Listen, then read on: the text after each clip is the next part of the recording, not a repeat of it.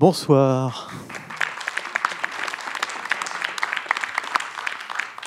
Ce soir, nous avons l'honneur de recevoir une personnalité à la parole rare, la parole publique rare, une figure emblématique du monde du vin et du Médoc en particulier, un ambassadeur du vin de Bordeaux, dont il a assuré la renommée à travers le monde depuis plus de 40 ans. Il a été l'un des pionniers de l'onotourisme et l'ardent défenseur d'une vision cosmopolite et culturelle du vin. Je vous demande d'accueillir chaleureusement Monsieur Jean-Michel Caz.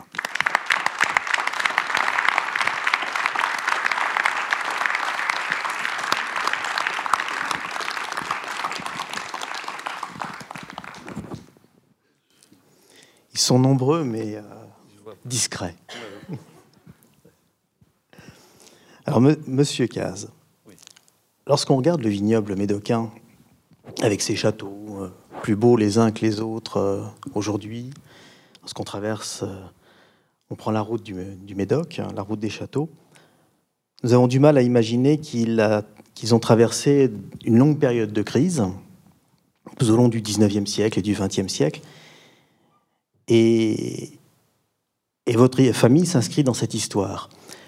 Euh, vous êtes les descendants d'une famille d'émigrés d'Ariège euh, qui est venue s'installer euh, dans cette presqu'île. comment la famille Caz arrive-t-elle dans le Médoc? Bien. Passons au déluge. Vous avez parlé d'une crise euh, qui a couvert, vous avez dit, le 19e siècle. Et le 20e, et une partie non, non, mais ce n'est pas tout à fait exact, parce que l'âge d'or, c'est quand même le, milieu du, 18e, ah, du 19e siècle. Et la crise, en fait, elle, elle a commencé euh, vers 1860, 70, 80, avec l'arrivée des maladies de la vigne, le mildiou, l'oïdium, puis le phylloxéra. Et puis ensuite, elle s'est euh, approfondie euh, dans la première moitié du XXe siècle. Elle atteint son paroxysme dans les années 30. Bon.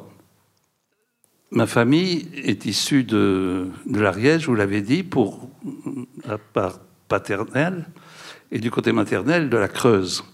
Et dans les deux cas, c'était des ouvriers. L'Ariégeois, c'était un ouvrier saisonnier qui, comme beaucoup d'entre eux, venait euh, vers 1860-70 en Médoc l'hiver. Euh, il restait garder ses chèvres et ses moutons en été dans la montagne et euh, l'hiver il descendait sur le, sur le Médoc où il y avait du travail pour préparer les plantations. C'était une époque où on plantait beaucoup, euh, même avant le phylloxéra, et puis ensuite quand le phylloxéra est, arrivé, il a fallu replanter. donc ils étaient, on les appelait les rois de la pioche, les montagnols, c'était comme ça qu'on les appelait, les montagnols. Ils étaient très nombreux. J'ai lu quelque part qu'à une période, dans une vieille archive, dans la commune de Saint-Estèphe, il y avait un hiver mille ariégeois. C'est vous dire euh, le, masse de, de, personnes que ça représentait. Euh, du côté de ma grand-mère, ils sont originaires de la Creuse et ils sont venus aussi comme ouvriers, mais pour d'autres raisons. Euh, c'était à l'époque où on construisait le chemin de fer de Bordeaux à la Pointe de Grave. Et, ils ont construit la, voie. Euh, et ensuite, une fois la voie construite, on lui a accordé une petite maison et est devenu garde-barrière à Pauillac, à côté de Pauillac. Et revenons à l'Ariégeois, le Montagnol, lui, il s'est fixé à Pauillac après avoir fait la navette pendant un certain nombre d'années, je ne sais, pas combien d'ailleurs. Il s'est fixé à Pauillac et il y a, avec sa femme, qui était ariégeoise elle aussi, et il y a eu euh, ses enfants. Euh, il avait deux, deux, fils et une fille. Et son fils est mon grand-père. Jean-Charles. Qui est né à Pauillac. Son frère aîné était lui né en Ariège, mais lui était né à Pauillac. Et euh, il a grandi là, vers, il est né en 1877, si mes souvenirs sont bons. Et donc à la fin du 19e siècle, il a devenu adolescent, il a grandi, il a devancé l'appel pour faire l'armée. Je crois qu'il a passé 4 ou 5 ans sous l'uniforme. Et puis ensuite, il est devenu ouvrier boulanger. Puis il a épousé la, fille du boulanger. devenu boulanger lui-même. Voilà, donc ça, ça a démarré comme ça. Mais comment votre grand-père, qui est boulanger à Pauillac, acquiert lingebage dans l'entre-deux ah, Ça, c'est beaucoup, plus tard. Beaucoup plus tard. il est donc boulanger euh, au début du siècle, la guerre de 14, il fait la guerre, il, est, il, est, euh, il fait 4 ans, de, 4 ans de guerre comme tout le monde, il a la chance d'en revenir intact. À son retour, il reprend son métier, boulanger, et en 1926, euh, il y a un, accident et la boulangerie prend feu. Elle brûle, il ne reste plus rien. Donc euh, il hésite, il ne sait pas trop quoi faire, enfin il redémarre doucement, mais finalement il se dit que ce n'est pas le métier qu'il a envie de faire tout le reste, de sa vie. Et à cette époque-là, en Médoc, les, les propriétés viticoles étaient en relativement mauvais état les propriétaires étaient souvent absents et ils avaient besoin de ce qu'on appelait des hommes d'affaires pour s'occuper de leur, euh, de vignoble en leur absence. Donc il s'est occupé euh, de propriétés, parce qu'il était paysan, il connaissait un peu la vigne, ils avaient quelques rangs de vigne, enfin, il savait euh, travailler la vigne. Et il s'est occupé au, au, début des propriétés qui appartenaient à un banquier local qui s'appelait M. Alibert, et qui avait des propriétés dont l'une était, je me souviens, enfin, j'ai pas connu cette époque-là, mais euh, l'île Patira, en face de Pauillac, où il y avait un vignoble qui appartenait à la famille Alibert, qui était aussi copropriétaire de, des Ormes de Pesse Saint-Estèphe. C'est comme ça qu'il a été introduit, d'ailleurs, euh, au président de Pesse. Il s'est occupé de ses propriétés. Une à Margot, euh, l'île Vincent, qui est devenue le relais de Margot aujourd'hui. D'accord. Et où il y avait des, des, vignes qui appartenait à un certain M. Pujos, que j'ai connu, moi d'ailleurs, étant enfant. Château Lieu-Jean aussi, à, à Pauillac, Château Fombadé aussi, dont il s'est occupé un petit peu. Enfin, voilà, c'était ça son, son, métier. Et tout ça dans une ambiance euh, de l'époque qui était euh, totalement euh, désastreuse sur le plan économique. Oui, on était en, pleine crise en fait. On était en pleine crise. J'ai retrouvé dans des papiers il n'y a pas très longtemps que, m'avait d'ailleurs gentiment donné Daniel Loton, qu'ils avaient trouvé dans, ses archives, où, le, où des, propriétaires de, l'époque, je crois que c'était, je ne sais plus quelle propriété, vendaient en 1938 des 29 qui étaient encore en barrique, ah. parce qu'il n'avait pas l'argent pour payer les bouteilles. Et, il, il insistait dans sa lettre il insistait en sa lettre pour dire que les vins étaient encore parfaitement frais et qu'il n'y avait aucune différence entre la mise de l'époque et la mise d'aujourd'hui. Je veux bien le croire. Enfin. Donc, euh, en 1933, toujours dans le cadre de son activité euh, d'homme d'affaires, il fait la connaissance, enfin, il le connaissait probablement, du général de Vial, qui était un valeureux militaire pendant la guerre de 14 et qui était propriétaire de Château Lingebage, euh, dont il avait hérité, ou dont sa femme avait hérité. On ne va pas refaire toute l'histoire. Et euh, Félix de Vial euh, se ruinait à, entretenir cette propriété. À, entretenir la propriété. Il n'habitait pas sur place, il habitait à, à Paris la plupart du temps, à Saint-Jean-de-Luz également. Et il faisait la navette. De temps en temps, il venait à Bordeaux, il constatait l'étendue des astres. Et en 1933, il a proposé à mon grand-père de prendre la propriété en fermage euh, avec deux conditions. L'une, c'est que il n'y avait pas de loyer, le loyer était zéro. Mais la deuxième condition, c'était que mon grand-père devait s'engager à entretenir la propriété sans ah, lui demander d'argent. Euh, ce qui était euh, une ça, indique bien l'étendue de, des problèmes de l'époque. Euh, ça a duré un an ou deux. Je sais que mon grand-père l'a pris dans ces conditions. La première année, il a récolté, je crois, la récolte 33. Et euh, il a eu la chance de la vendre en totalité à la maison Cruz, euh, qui, pour laquelle il a toujours eu, depuis ce jour-là, infiniment de respect, parce que c'est, je crois, cette, cette commande sur la totalité de la récolte qui lui a permis de continuer. Et au bout d'un an ou deux, il s'est mis à payer un petit loyer. Bon. Et, après, le général, voyant que, que, après tout, les choses euh, avaient l'air de fonctionner, à peu près, euh, d'abord, il voulait vendre la propriété. Il n'a pas trouvé d'acheteur. J'ai retrouvé des documents aussi qui montrent qu'il prospectait à Bordeaux à travers les courtiers pour trouver un acheteur désespérément et il n'en trouvait pas. Et il a fini par accepter une proposition que lui faisait mon grand-père, qu'il ne voulait pas accepter au début, mais qu'il a fini par accepter pour un prix que je vous laisse imaginer, que je ne connais pas exactement d'ailleurs, mais qui n'était pas. Le prix d'une maison à Pauillac, à peu près. Euh, à peu près le prix d'une maison, oui, à peu près. À l'époque. C'est dire la situation économique du Mais oui, mais bon.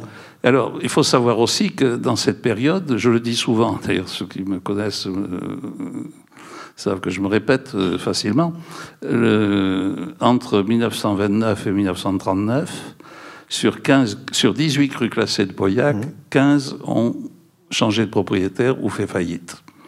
Euh, les, trois premiers sont Les trois premiers sont, sont restés entre les mains des mêmes propriétaires.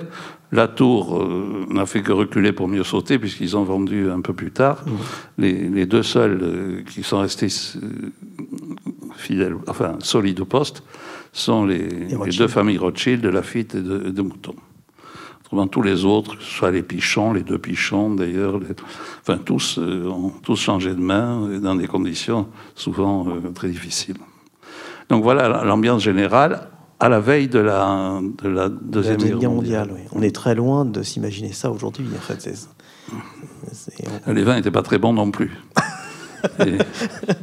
parce que je ne sais pas si vous avez eu l'occasion de boire des, des 31, des 32, des 33. Non, 34 encore à la rigueur, on en trouve euh. quelquefois, des 35. Moi, j'en ai jamais bu, c'est mon année de naissance. Et je n'en ai jamais bu, et il n'existe pas. Il a dû passer tout dans le 34 d'ailleurs, probablement, à l'époque. Où il était très très bon, et tout le monde l'a bu tout de suite, ou alors il était vraiment. 36, euh, qui était l'année de ma, plus jeune, de ma jeune sœur, n'était pas formidable. On avait quand même quelques-unes. 37 euh, était correct, 38 c'était affreux, 39 épouvantable, 40 pas bon, 41 pas terrible, très mauvais, etc. C'était vraiment une période difficile euh, à tout point de vue. Et la guerre par-dessus en plus, c'est ça qui est terrible. J'ai eu une fois, j'ai voulu, j'ai voulu faire un cadeau à un de mes amis qui, brésilien qui fêtait son anniversaire et qui était né en 41. Et donc il m'avait invité au carnaval de Rio et pour son anniversaire. Et je me suis dit, je vais lui faire plaisir, je vais l'amener à 41. Et c'est quand même pas, pas courant. Et alors pour... Euh, j'avais quelques bouteilles de 41, j'en ai pris une ou deux.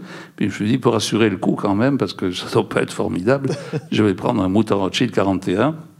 J'avais... Mon père avait ça dans sa cave. Je me suis dit, ça au moins alors, euh, à Rio, effectivement, quand on a fêté l'anniversaire, euh, on a ouvert la bouteille de Lingebage 41, qui a fini dans l'évier. Et euh, j'ai dit, mais attendez, ne quittez pas. On s'est retourné, ouvert le bouton, qui a subi le même sort. C'était vraiment pas une très bonne année.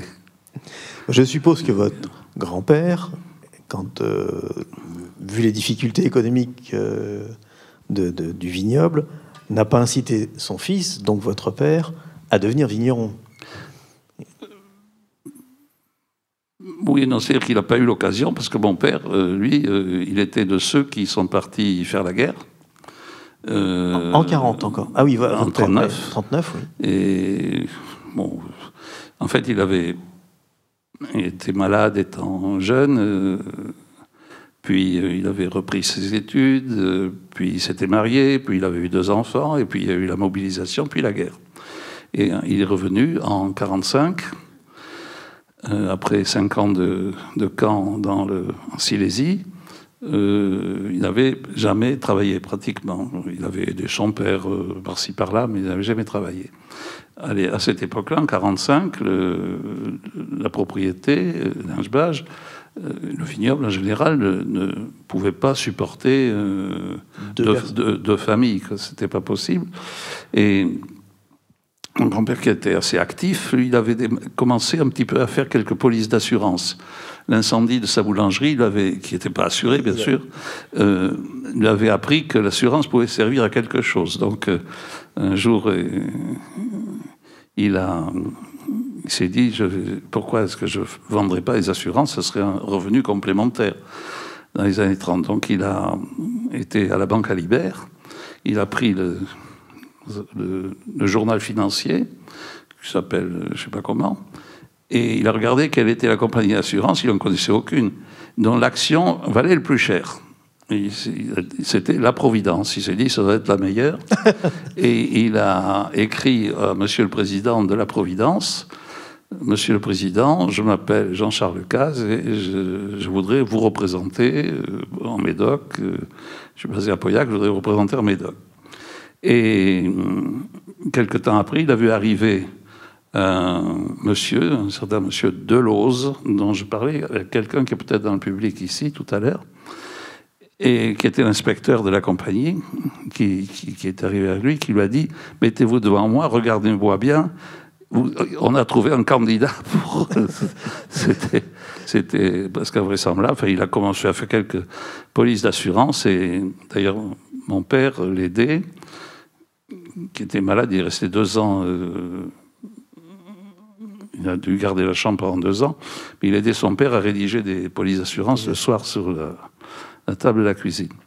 Et après la guerre, donc, euh, ils se sont posé la question qu'est-ce qu'on qu'est-ce qu'on fait? Il a commencé à travailler un petit peu avec son père, mais mon grand-père avait un caractère un peu difficile. Ça n'a pas duré très très longtemps. Ils ont décidé en commun accord que il séparerait les activités. Mon père se consacrerait à faire des assurances et mon grand-père, lui, euh, s'occuperait de la vigne. Des ormes de peste, et parce qu'entre-temps, il avait acheté les ormes de peste aussi, euh, à peu près dans les mêmes conditions, euh, en 1940.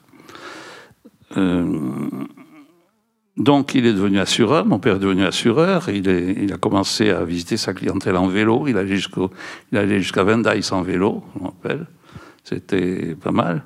Et au bout de quelques...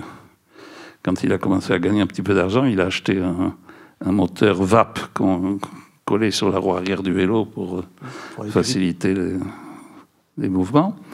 Puis après une voiture, tout, ça. Et puis il a devenu un assureur important puisqu'il a créé à Pauillac une, une, agence qui était la deuxième en taille de la compagnie en France. C'était pas mal. Il faut dire qu'on avait, euh, il avait 8500 euh, clients dans une ville qui comptait 5000 habitants. Donc il allait chercher vraiment très très loin. Donc il vivait très confortablement, il élevait ses enfants, euh, ma sœur et moi, puis ma deuxième sœur qui est ici, je crois, ce soir, qui est par là, mais qui est arrivée beaucoup plus tard, et beaucoup plus jeune. Beaucoup plus jeune, c'est pas la même génération. Et, et tout en faisant des assurances, mon père s'intéressait au vin, mais un peu euh, de l'extérieur. Il était, euh, il était ami de, de il assurait, il était devenu l'ami de beaucoup de viticulteurs de la région, en particulier Henri Martin, euh, qui était le maire de Saint-Julien. Il s'est fait élire maire de Pauillac en 1947. Euh, il y a eu beaucoup d'activités. Et il suivait le, vin d'assez loin et de l'extérieur. C'était mon grand-père qui gérait, euh, la propriété jusqu'à son, pratiquement jusqu'à son décès. D'accord. Et vous, vous grandissez dans cet univers-là moi, je grandis Mais vous dans cet univers. Pas devenir assureur ni vigneron. Vous partez faire des études. Bah, C'est-à-dire que euh, être euh, vigneron, c'était pas une option. Je veux dire, moi, quand je voyais le, l'état dans lequel était le Médoc à l'époque, on a peine à s'imaginer aujourd'hui euh, ce que c'était. C'était, c'était misérable, il n'y a pas d'autre mot. Et donc j'avais envie de, réussir, il fallait quitter, quitter la région, c'était évident. Et les deux frères de mon père euh, étaient, eux, qui étaient un peu plus âgés, étaient partis à Paris, ils avaient réussi de brillantes études, tous les deux étaient reçus à Polytechnique, ils étaient devenus banquiers, et pour eux, Pauillac, c'était... c'était le de la France. C'était très loin. Donc, euh, moi, j'étais plutôt tenté de, de, suivre ce genre de parcours. Donc, je ne pensais pas du tout, du tout, euh, que je ferais ni de l'assurance, qui m'amusait moyennement, ni, ni de vin, qui me paraissait un métier... Euh, pas formidable. Et donc, à 18 ans, euh, après mon bac, je suis parti. Et je suis allé terminer mes études à Paris. Et après, j'ai pris une autre voie. Et, d'ailleurs, euh, euh, c'est dans la vie, ce sont des, rencontres quelquefois qui, font comprendre des, des, directions qui, plus tard, se révèlent importantes. Euh, moi, je voulais être médecin. quand j'ai passé mon bac, je, voulais être médecin. Et mais mon père, qui avait un, qui, lui aurait voulu faire comme ses deux frères, polytechnique, mais qui avait été malade, il n'avait pas pu, qui avait sans doute un désir rentré de se réaliser à travers son fils, me disait mais fais donc, euh, va plutôt en maths. Alors j'ai dit non, non, non, la médecine c'est plus intéressant. Et et alors là, il a, a eu un raisonnement tout à fait déloyal. Il m'a dit la, la fac de médecine euh, démarre au 15 novembre. Matsup démarre au 1er octobre. Va donc à Montaigne, rentre en Matsup, et si ça ne te plaît pas, tu fais la médecine. Et c'est donc ce que j'ai fait, pour voulu lui faire de la peine avec l'idée que j'allais passer un mois tranquille à Montaigne. Et puis à Montaigne, je suis tombé sur un, monsieur qui s'appelait Gerbeau, je ne me rappelle plus son prénom, qui était professeur de mathématiques et qui était un personnage tout à fait exceptionnel. Et, et je me suis pris de, de, Passion pour les maths. Passion, je ne sais pas si on peut employer ce mot, mais de, je trouvais que ça avait beaucoup d'intérêt. Quoi. les, et, du coup, j'ai abandonné l'idée de faire la médecine et j'ai fait une carrière d'ingénieur ensuite. Euh. En informatique Ah oui, plus tard, oui. Oui, parce que là aussi, il y a eu des rencontres. Et j'étais géologue pétrolier, en fait, au départ. Ah oui, effectivement, on est loin du... Pas, c'est pas tout à fait la même chose. Et c'est une rencontre sur le... à Paris, au cours d'une permission au début de mon service militaire, qui m'a qui m'a suggéré, enfin, un ami qui faisait son service militaire au ministère de l'Air, qui m'a dit il y, a de la place chez nous, pourquoi tu ne demandes pas euh, être muté au lieu de partir en Algérie Je vais partir en Algérie. Demande d'être muté au ministère pour t'occuper des ordinateurs qu'on va installer. On va installer les ordinateurs. Je ne savais pas ce que c'était qu'un ordinateur. Et il me dit, on demande des spécialistes. Je dis, je ne sais même pas ce que c'est. Il me dit, c'est pas grave. Et je posé ma candidature. C'est le de l'armée, ça c'est normal. J'ai posé ma candidature, j'ai été accepté. Et au lieu de partir dans les Aurès, je me suis retrouvé pendant deux ans, boulevard Victor, au ministère de l'Air, où j'ai effectivement euh, contribué à l'installation des premiers ordinateurs IBM de, de l'armée de l'air. Ce qui fait qu'à mon votre retour de l'armée? Mon retour de l'armée, enfin quand j'ai terminé mon armée, euh, j'étais géologue et je faisais de la recherche pétrolière, c'est ça mon métier. J'avais été au Texas où j'avais été spécialisé. Mais c'était en 62, des géologues du Sahara, il en rentrait par bateau entier, et j'ai pas trouvé de boulot. Et donc, euh, je me suis rabattu sur la maison IBM, que je connaissais bien à ce moment-là. Et, eux, ils embauchaient à peu près n'importe qui parce qu'ils se développaient euh, à, tout va. Et ils m'ont proposé d'abord d'entrer au laboratoire de développement de la Gaude, à côté de Nice, et puis dans les services commerciaux d'IBM, où j'ai passé une douzaine d'années. C'est ça, à Paris À Paris. Voilà. Donc très bon voilà. Mais il va se passer quelque chose, c'est-à-dire qu'en 73, il me semble, votre père vous demande de revenir. Oui, alors, si, je voudrais dire quelque chose quand même, parce que le, vin dans tout ça, moi, pour moi, le vin, c'était un univers assez étranger. Quoi. Je, voyais ce que c'était. je participais quelquefois aux vendanges quand j'étais gosse. J'allais au cuvier, je suivais mon grand-père dans mais c'était euh, les méthodes de vinification n'avaient pas pratiquement pas évolué depuis un siècle. Quoi. C'était, je ne vais pas rentrer dans le détail, mais il y avait des choses aujourd'hui qui paraissent absolument ahurissantes. Et je ne buvais pas de vin, euh, ou, très peu. Je trouvais ça j'ai commencé à en boire à, Paris et, mes, yeux ont commencé à, s'ouvrir le jour où un de mes camarades d'IBM, euh, avec qui je travaillais, euh, qui, sais pas, par hasard, il apprend ou je lui dis que, que ma famille est à Pauillac et, que Lingebage. Il me dit Oh, Lingebage, c'est bon. J'ai dit Ah bon, tu connais? J'étais vraiment sidéré. il me dit Mais oui, oui, oui c'est connu. Alors, du coup, c'est lui qui m'a appris à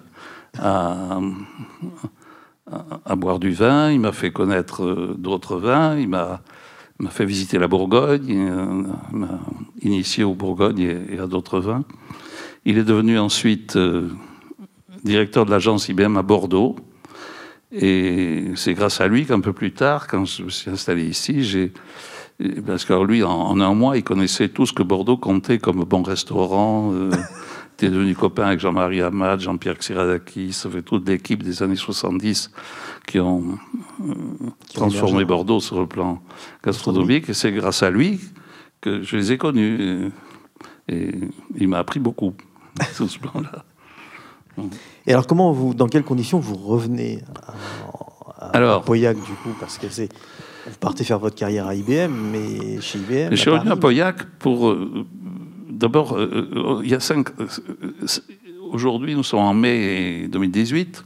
Il y a 50 ans exactement, il y a eu mai 68. Moi, j'ai vécu mai 68 à, Paris. C'est l'époque où, quelques semaines auparavant, j'avais rencontré celle qui est devenue mon épouse, qui se trouve juste en face. Donc, elle vérifie que. Teresa.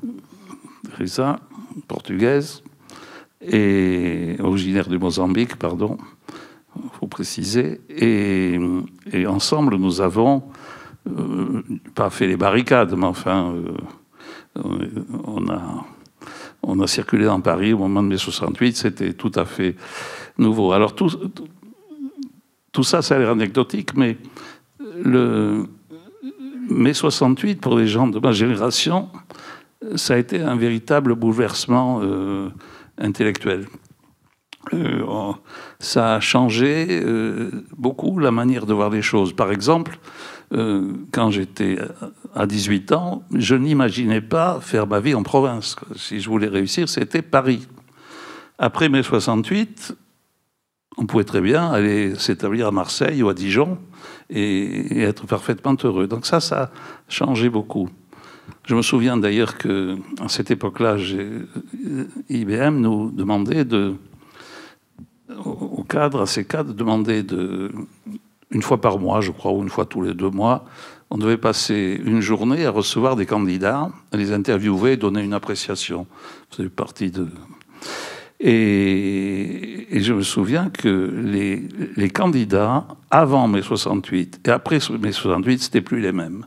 Ah ils avaient des réactions différentes, des, des, aspirations différentes, ils raisonnaient pas de la même manière. C'est tout à fait, avec le recul, c'est tout à fait frappant. Donc, euh, moi j'ai continué après 60, euh, mai 68 à, à, IBM, nous sommes mariés, puis on a eu des enfants. Et, mais je me suis dit, commencé à me dire, mais pourquoi pas continuer ma carrière ailleurs qu'à Paris? Et moi, rappelle, j'avais envisagé Bruxelles ou euh, d'autres d'autres d'autres métropoles, d'autres d'autres d'autres villes. Et, et un jour, en 71, en parlant avec mon père, qui, avec qui je déjeunais, dans un restaurant qui s'appelait le Beaujolais, je me souviens. Euh, rue de Hautefeuille, Paris. Euh, il, me dit qu'il a trop de travail, que euh, la mairie lui prend beaucoup de temps, qu'il était conseiller général, que mon grand-père était maintenant plus en état de, s'occuper de linge-bâche, donc il fallait qu'il s'occupe du vin, et qu'avec l'assurance, ça faisait beaucoup. Et je crois qu'il m'a dit, en passant comme ça, les affaires vont un petit peu mieux. C'était en 71, on pourra en dire de mots après. Euh, ça serait peut-être l'occasion de se débarrasser des vignes. parce que lui, il n'y croyait pas du tout. Lui, voilà, il croyait pas du tout. Lui, il avait vécu toute sa vie dans, dans, une ambiance de crise profonde. Donc il n'y croyait pas vraiment, ou il se disait, il y a une, une éclaircie, profitons-en. Et là, oui, profitons-en, non pas pour investir dans le vignoble, mais pour vendre les vignes. c'est tout à fait différent. Un peu, il me semble, c'est passé comme ça. Et donc, euh, alors moi, ça tombait justement à un moment où le fait d'habiter Paris, pour moi, c'était plus essentiel comme, euh, comme avant. Et, et je lui ai proposé de de venir l'aider, qu'à nous deux, on y arriverait, que son agence d'assurance était assez importante pour faire vivre deux, familles, donc euh, sur le plan matériel, on s'en sortirait. Et il n'a pas été enthousiaste du tout. Il, m'a dit, il m'a regardé, il m'a dit, tu veux pas venir vivre à Pauillac? Je lui dit, ben, peut-être, pourquoi pas. Enfin voilà. Et finalement, après deux ans de réflexion, euh, en 73, on a fait le saut. Mon épouse, qui croyait avoir épousé un ingénieur parisien, s'est retrouvée à la campagne, à Pauillac, en Médoc. C'était un gros changement. Une révolution culturelle, c'est sûr. Et voilà, c'est passé comme ça. Et, au début, j'ai d'abord fait un stage à la compagnie d'assurance à la Providence où j'ai appris à faire des assurances. À rédiger les polices incendies, les voitures et tout, ça, je savais faire. Et vous êtes devenu assureur d'ailleurs Je suis devenu assureur. Et d'ailleurs, si on voulait manger, il fallait, il fallait faire l'assurance parce que le vin ne, rapportait toujours pas grand-chose. Et dans quel état Bon, en 73, vous, vous arrivez donc à Pauillac, mais est-ce que l'embellie qu'annonçait votre père non, alors, du vin euh, l'embellie, elle faisait suite à l'ouverture du marché américain euh, au cours des années 60, sous l'influence de, de gens comme Alexis Zichine en particulier, qui a été un personnage très important pour Bordeaux. Euh, pas que pour Bordeaux d'ailleurs, puisque... Pour le vin français même. Pour le vin français en général. Le marché américain a commencé à, à s'ouvrir un petit peu. Et en 70-71, il y a même eu un engouement euh, extraordinaire du, des Américains, qui fait que les, prix ont, augmenté brutalement. 72, euh, je crois que les, les, les, primaires 72 avaient dû se vendre quatre fois le prix des 70. C'est ça. Euh, multiplié par quatre en deux ans. Oh, il y avait enfin, il faut voir les, les, volumes aussi, c'est un peu plus compliqué que ça, mais c'était spectaculaire. Et euh, Martin, Henri Martin, d'ailleurs, avait, qui était président du CIVB à l'époque, avait fait un discours dans lequel il avait déclaré fièrement Le Bordeaux de la misère, c'est fini. Moyennant quoi, tout s'est effondré. C'est ça, en 73. Un an plus tard. Et. Vous, vous arrivez dans ce contexte-là, c'est-à-dire que. Moi, j'arrive dans le contexte où euh, ça commence à à branler dans le manche. C'est ça. en juillet 73, les 72 sont très bien vendus. Malheureusement, mon père, qui était au conseil général trop occupé, n'avait pas eu le temps de s'en occuper, ce qui fait qu'il n'avait pas vendu les 72, en disant je les vendrai plus tard. Sauf que plus tard, euh, le train était passé, c'était fini. Et, les 73 sont arrivés, nous on avait encore tous nos 72. 73 sont arrivés, Jacques Théo, qui était euh, président de la société de commerce de Chine, le marché était très mauvais, il a voulu faire repartir un petit peu les, les, affaires et il a fait une proclamation disant qu'il fallait que la propriété baisse de 30%, et, ce qui paraissait beaucoup. Et, il a donné exemple, il a acheté des vins à moins de 30%. Et puis il a attendu que les autres en fassent autant. Sauf que les autres, ils sont restés dans les starting blocks, personne n'a suivi son exemple, et les 73 ne se vendaient pas tout ça, euh, ça crée un climat épouvantable. Le CIVB, euh, qui était pas le CIVB qu'il est devenu aujourd'hui, je vais y revenir d'ailleurs, euh, s'est dissous, autodissous, je crois. Euh, et au bout d'un certain temps, une nouvelle équipe s'est mise en place sous la houlette de Jean-Paul Geoffrey, qui est par là. Qui est là Il est juste là. Qui, est un, qui a fait un travail considérable à l'époque, parce qu'il fallait ramasser les morceaux. Hein. Tu, me, tu me diras si je dis des bêtises, mais enfin, c'est un, peu, un peu ça. Il fallait ramasser les morceaux, recréer un nouveau CIVB, recréer des, des, des structures, euh, euh, voir si on ne pouvait pas améliorer la situation économique de l'ensemble de la région. Et parce que la situation était, après avoir été médiocre pour les 73 qui ne se sont pas vendus, est devenue carrément catastrophique en septembre 73.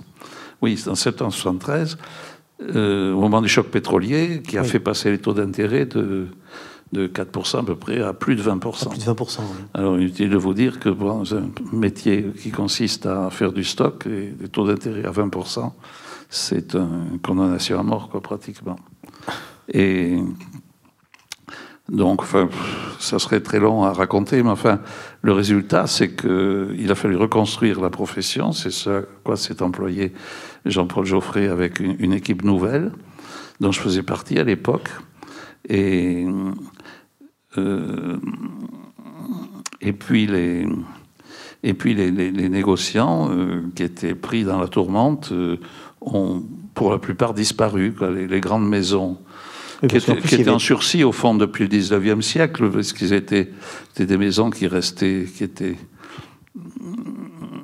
qui étaient historiques, mais sans doute euh, fragiles. Et...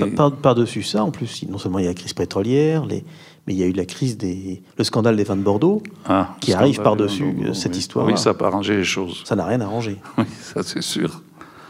Donc ça, ça, je crois que ça a éclaté fin 74, 74. Si bon. Et oui, l'image des vins de Bordeaux était épouvantable. Épouvantable.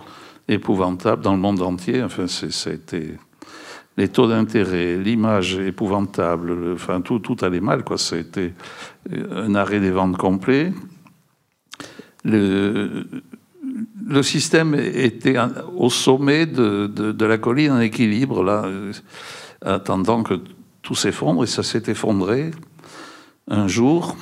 Et je crois d'ailleurs que c'est la maison Cruz qui, pressée par, le, par les besoins financiers, a été amenée à, à vendre les stocks quoi qu'il arrive. Donc il fallait trouver un prix auquel les vins se vendraient, puisqu'ils ne vendaient pas au prix où ils étaient affichés.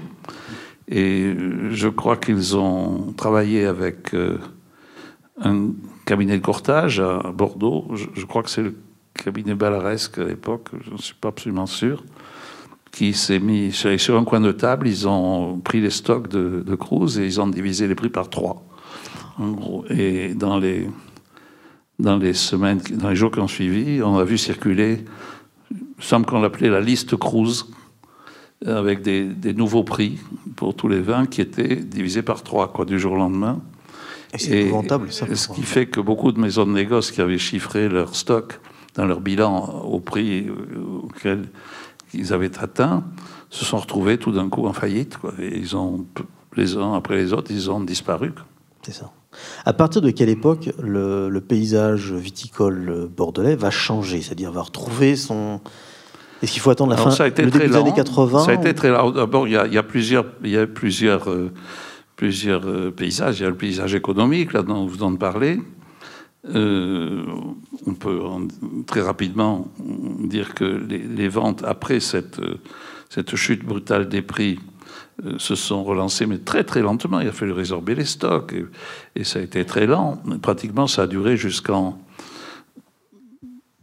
jusqu'à la récolte 78, 78, 79, et, très, très modestement d'abord.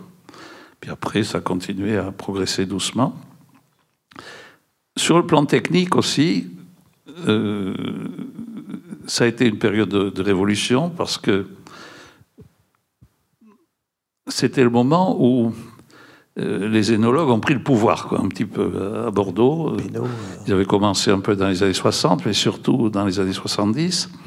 Et ce qui, on, découvrait, par exemple, la malolactique, la fermentation malolactique, c'était quelque chose qui était ignoré, de la, un phénomène qui était ignoré de la plupart des, des maîtres de chais. Alain Jbage, chez nous, par exemple, notre maître de chais, qui était un, monsieur très compétent et très intelligent et, beaucoup de qualité, mais lui, fermentation malolactique, il ne savait pas ce que c'était. Quand, les, quand les, vins se mettaient à travailler un peu au mois de mai, euh, on disait que c'était en sympathie avec la sève qui montait dans les, dans les, dans les rameaux de vigne euh, dans, le vignoble. C'est vous dire. effectivement. Et le, problème, c'est qu'au moment où les vins se vendaient très très difficilement au, cœur de la crise, les négociants se sont aperçus, certains d'entre eux en tout cas, que certains vins qu'ils avaient achetés n'avaient pas fait la fermentation lactique et que c'était un remarquable prétexte pour, pour en refuser la livraison et le paiement. Donc, euh, j'avais un voisin, on m'appelle à Bage, qui avait toute sa récolte de 72, je crois, et qu'il avait vendu à je ne sais pas quel négociant. Et, il me disait, il ne veut pas les prendre, il ne veut pas les payer, cet animal. il dit qu'il n'a pas fait mal au lactique. Qu'est-ce que c'est que ce truc-là? Il est bon, mon vin. et voilà, donc, euh, donc nous sommes trouvés tous, et nous on était dans le même cadre, on ne savait pas, on ne le faisait pas, elle se faisait toute seule au mois d'avril ou mai, quand elle se faisait d'ailleurs. Euh, donc on a... Ça c'était une période de révolution, donc on, oui, c'était une révolution. Alors c'est l'Institut d'énologie, euh, était appelé à la rescousse. Et c'était la grande époque de, de Pénaud-Ribéro-Gaillon, Jean Ribéro-Gaillon et Émile Pénaud. Émile Pénaud, surtout parce que Émile Pénaud savait parler aux, gens. Il avait été ouvrier de chez dans sa jeunesse, donc il avait le même vocabulaire que les, que les, gens dans les chais. Donc le message passait plus facilement avec lui. Et, tout d'un coup, les propriétaires sont devenus très demandeurs de ce genre de technique, puisqu'il fallait absolument faire des malolactiques euh, si on voulait vendre le vin. Quoi. Sinon, il n'y a aucune chance de le vendre, déjà qu'on ne le vendait pas facilement. Or, les, les, systèmes de vinification, les équipements étaient anciens, beaucoup datés du 19e siècle, ils ont été un peu modernisés euh, dans les années 20 ou avec les cuves béton, oui. 50, avec des, cuves, quelques cuves, des cuves béton souvent, oui. Euh, mais, enfin, c'était quand même très, très, très vêtu, c'était pas adapté du tout. Euh, faire des malolactiques dans des cuves en bois euh, plus ou moins disjointes, ça tient de l'exploit, quoi. C'est pas possible. Et en 73 en particulier, où on a été la, la, première année, on a essayé de faire des malolactiques aussitôt après la fermentation alcoolique. ça a été un, une catastrophe parce que les, les, les acidités volatiles montaient, les bactéries s'intéressaient plus à l'alcool qu'à l'acide malique. C'était très très compliqué. Alors ça a amené beaucoup de gens à moderniser leurs installations, parce qu'avec les installations issues du 19e siècle ou même plus récentes, on ne pouvait pas travailler en bonnes conditions. Euh, et, ça, a été imposé aux viticulteurs, ce, besoin de, nouvelles installations, à un moment où justement ils n'avaient pas les moyens d'investir. Donc ça a été très difficile. Et euh, l'embellie, donc on voit que ça, progresse. Techniquement, euh, les nouvelles installations euh, arrivent dans les années 70. et le, le tournant où Bordeaux renaît enfin. Euh, il avait, ça avait commencé avant, hein, parce que le, message euh, de Pénaud Ribéro Gaillan était passé dans les années 60 auprès de, viticulteurs euh, qui avaient un peu d'avance, comme Thierry Manoncourt, un FIJA qui était déjà au courant. Thierry, je ne sais pas, mais Delmas à Aubryon. Était un des, des pionniers, premiers convaincus. Jean-Eugène Bory a, a, du cru caillou et quelques autres. Il y en, avait quelques-uns, quoi. Mais la, grande masse. oui, c'est ça. C'est qu'il faut, y être pionnier, mais derrière, il faut que l'ensemble du vignoble. C'était compliqué. Et le, les années 80, qu'est-ce que les années 80 amènent en fait? Parce Alors, les, bah, d'abord, il y a un troisième volet qu'on n'a pas évoqué, c'est le volet commercial. Euh, ce qui s'est, j'ai parlé de l'ouverture du marché américain dans les années 69, 70, 71. il s'est produit un, phénomène analogue en 70, je crois que c'est en 77 avec le marché japonais. Euh, bon, jusque, jusque dans les années 60, le marché des vins de Bordeaux, euh, il y a des négociants ici qui ne savent pas par cœur, c'était essentiellement l'Angleterre, les villes du, des villes du nord de l'Europe, de l'Europe, oui. Euh, la Baltique, le nord d'Allemagne, un petit peu la, Belgique, mhm. et la Hollande, et voilà. Et puis arrivent les États-Unis, 77 le, le Japon, le Japon, et puis à peu près à la même époque les, les Suisses et les Allemands se mettent à, regarder du côté de Bordeaux, alors qu'ils avaient souvent les yeux tournés vers le Bourgogne. La Bourgogne Ils se mettent à, regarder vers le Bordeaux. Donc, il y a de nouveaux marchés qui se créent, euh, qui, s'ouvrent. Ça, ça a été très important pour, pour lancer le, commerce. Et puis on s'est mis à vendre des vins dans des pays auxquels on n'en vendait pas. Enfin, le négoce a fait son travail. Et, et, vous, le, votre expérience aux États-Unis, alors dans la, pétrochimie, hein, ah. est-ce que ça vous a permis d'aller voir, d'être, d'aller retourner aux États-Unis, d'aller vendre vos vins, d'être plus hardi que les autres pour aller chercher ces marchés-là?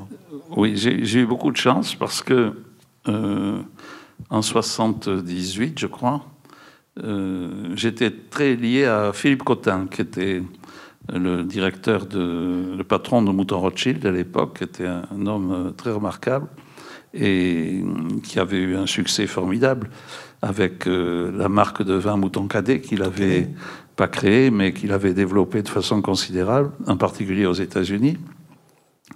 Et euh, je faisais très souvent appel à lui parce que euh, il, avait un esprit très ouvert pour, pour tout ce qui était euh, promotion, euh, publicité, c'est pas le mot, mais euh, oui, promotion des vins, réception, tout ça. Il était toujours, toujours d'accord pour, participer à des opérations, des opérations collectives.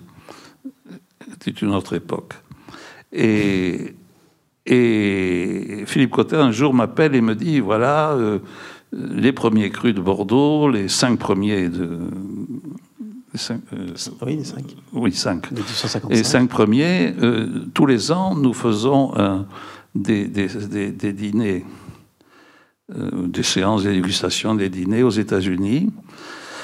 Et l'un de nous envoie un représentant pour présenter la nouvelle récolte. La récolte et il me dit l'année prochaine, cette année, la prochaine, prochaine session, ça devait être Eric de Rothschild, mais il peut pas. Personne ne peut. Alors on s'est réunis entre nous et j'aurais dit que vous parliez bien anglais, euh, ce qui était vrai, parce que j'avais passé un an aux États-Unis. Et ils, m'ont demandé de vous proposer de, le remplacer pour aller présenter les, les, cinq premiers crus au cours d'un certain nombre de manifestations là-bas. Ce que j'ai dit oui, bien sûr. Et, puis il a ajouté, bien sûr, on rajoutera linge-bage. Ça, c'est extraordinaire. C'était l'argument euh, définitif. Donc en fait, il y avait cinq, il y avait six premiers quelque part. Linge-bage était le. Merci. non, non, mais donc je me vois la partie. Euh, et, c'est là que j'ai rencontré, là encore, une rencontre qui a été très importante dans ma vie. Alors, je suis parti avec, avec ma femme, et ça me souvient bien. Euh, on arrive à Los Angeles, direct de Paris. Moi, je n'avais pas été aux États-Unis depuis mes années d'IBM, et donc plusieurs années. Puis je détestais l'avion à l'époque. donc j'arrive un peu abruti. Sur le trottoir, on rencontre un monsieur qui nous attendait, qui s'appelait Miklos Dora, un, type d'origine hongroise, qui était le représentant personnel de Philippe de Rothschild aux États-Unis. Et c'est un personnage très très étonnant. contre une autre fois. Mais euh, non, c'est trop long. C'est une vie incroyable. Qui va fêter sa 105e année en juin. Ah oui, d'accord. Et, et Mickey, Miklos, euh, la première chose qu'il dit à ma femme, il dit, vous on va passer deux semaines ensemble. Euh, et vous, dit-il comme ça, d'un air mauvais, rappelez-vous, faudra être à l'heure. C'était Philippine Rothschild l'année avant. N'était pas à l'heure. alors, alors euh, euh, bon, ça s'est très très bien passé. Il nous a fait découvrir un monde que je ne connaissais pas du tout. Euh, on a circulé. Je me souviens, le premier, le premier dîner, c'était le lendemain de mon arrivée dans un restaurant à la mode de Los Angeles avec des, avec des acteurs de cinéma. Il y avait Dinah Shore, il y avait, il y avait des. Ah oui, ils ont sorti le grand jeu. Hollywood, c'était tout de suite d'entrée de jeu. Et. Enfin, ça a été tout à fait passionnant. Et j'ai fait ça pendant. Alors, comme, comme ça s'était bien passé, euh, ils m'ont demandé de l'année prochaine, si vous voulez le faire, on est d'accord. on a dû le faire avec eux pendant 4 ou 5 ans. Comme ça, je ne me rappelle plus. Et jusqu'au jour où ils ont arrêté, où ils ont décidé que ça suffisait comme ça. Ils, ils se rendent compte que Ringebach se vendait beaucoup plus que les... chose. Mais alors, c'est des anecdotes, mais c'est des très bons souvenirs aussi. Euh, euh, Philippe Cotin avait envoyé mon curriculum vitae à Mickey Dora avant pour qu'il me présente. Et sur, les, sur tous les. Il avait, mis, il avait compris que j'étais maire de Pauillac. Bon, j'étais pas maire de Pauillac. Et c'était mon père. Alors je lui dis, oh, il me dit, sur le, sur le trottoir, du, il me montre le programme, sur le trottoir de l'aéroport, il me dit, you'll have to be, two weeks, you'll have to be maire de Pauillac. OK. Bon, c'est pas très grave. Seule chose, c'est que le lendemain, je déjeune avec un journaliste américain. La première question qu'il me pose, c'est comment vous avez été élu? Il y a un moment difficile. C'est un grand moment de solitude. Un grand moment de solitude. Alors je lui ai dit, écoutez, on est là pour parler de vin, on va parler politique.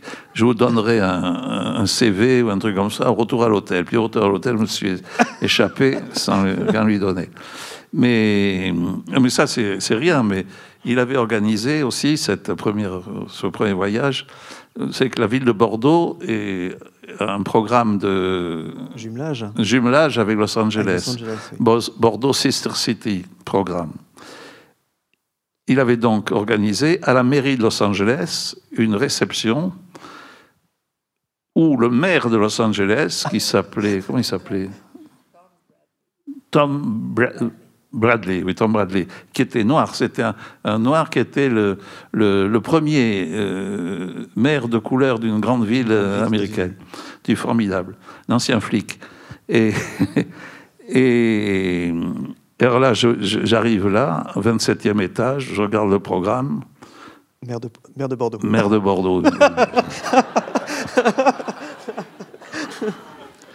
et Alors là, quand, vous, quand vous, il y avait 200 personnes, vous montez sur l'estrade et le maire de Bordeaux doit, faire un laïus, c'est pas évident. Et, je me disais, il y en a un qui va lever le doigt, qui va dire je le connais, lui, c'est pas vrai, c'est pas lui.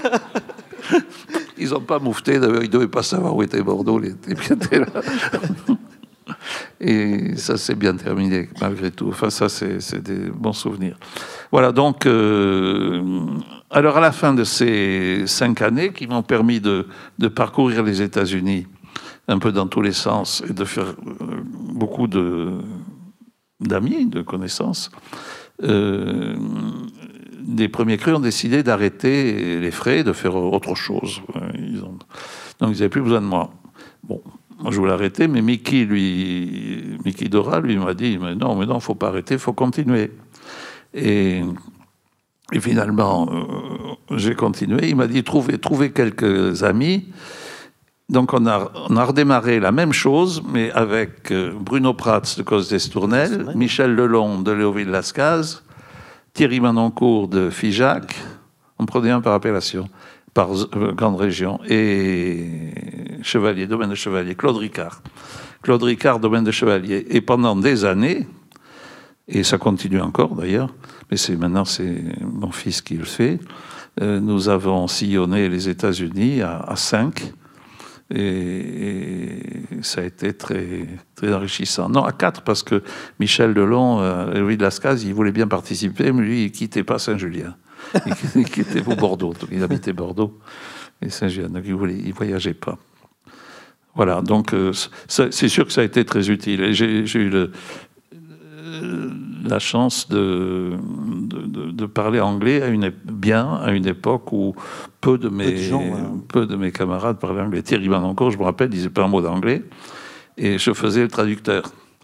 C'était des, scènes inénarrables parce que je ne disais pas ce qu'il disait, Et lui, il s'en doutait.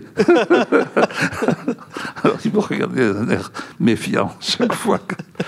C'était très drôle. On, va avancer un petit peu dans l'interview. On peut passer toute la nuit. Là.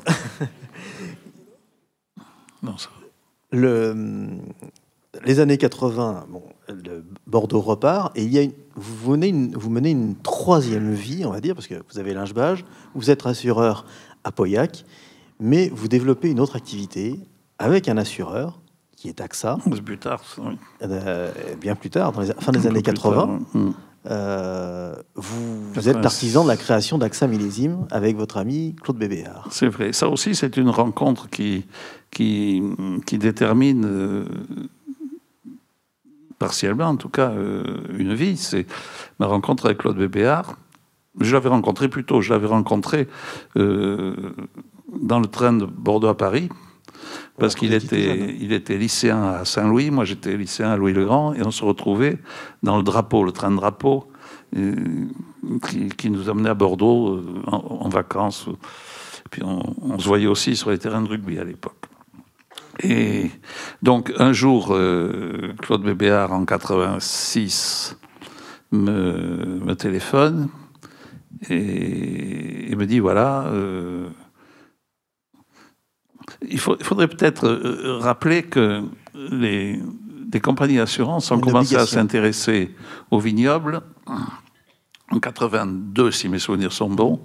Je crois que c'est la GMF, la premier, première grosse compagnie d'assurance qui a acheté Château Bechevel.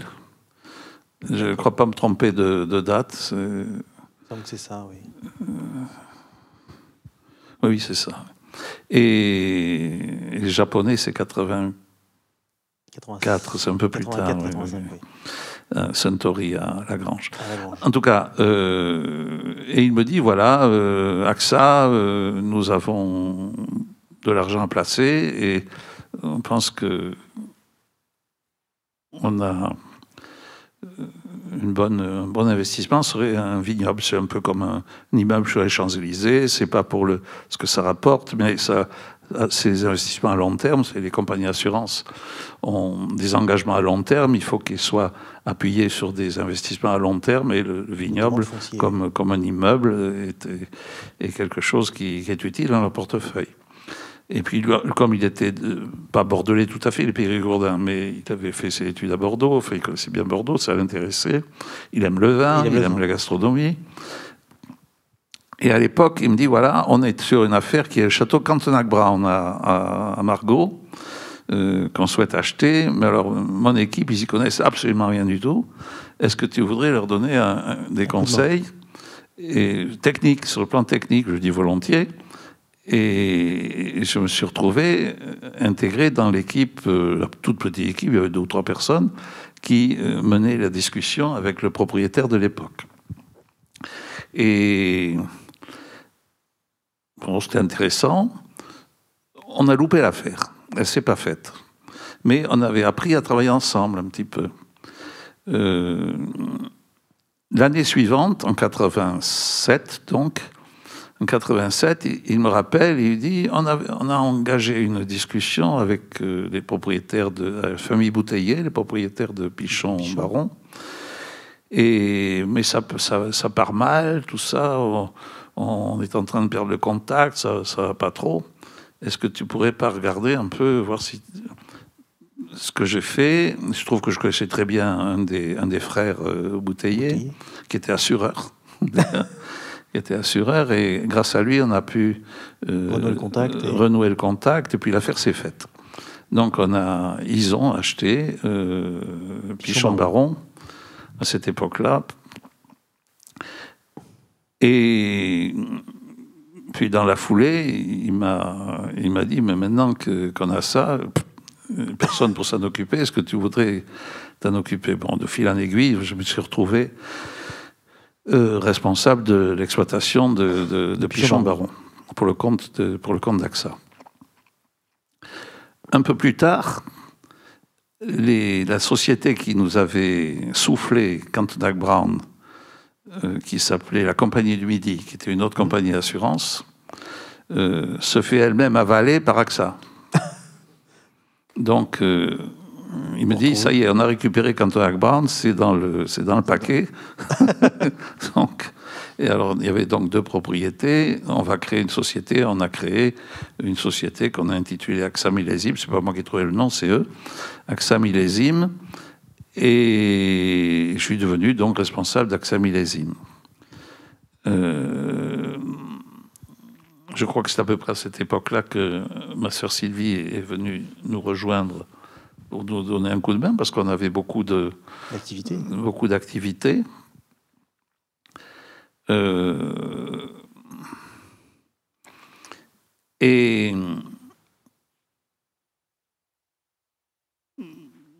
on a acheté d'autres. J'ai acheté pour eux, j'ai acheté Château Pibra en Pauillac, puis euh, Petit Village à mon ami Bruno Prats à Pomerol, et ensuite. Euh, euh, un jour qu'il était à la chasse, un jour que Claude était à la chasse chez le président Giscard d'Estaing, il rencontre un, expert agricole qui s'appelle le marquis Hector de Galard, un personnage haut en couleur, sympathique, très haut en couleur, qui lui vante les, les beautés et les joies de la chasse au cerf dans les forêts de Zemplen, à côté du vignoble de Tokaj en Hongrie.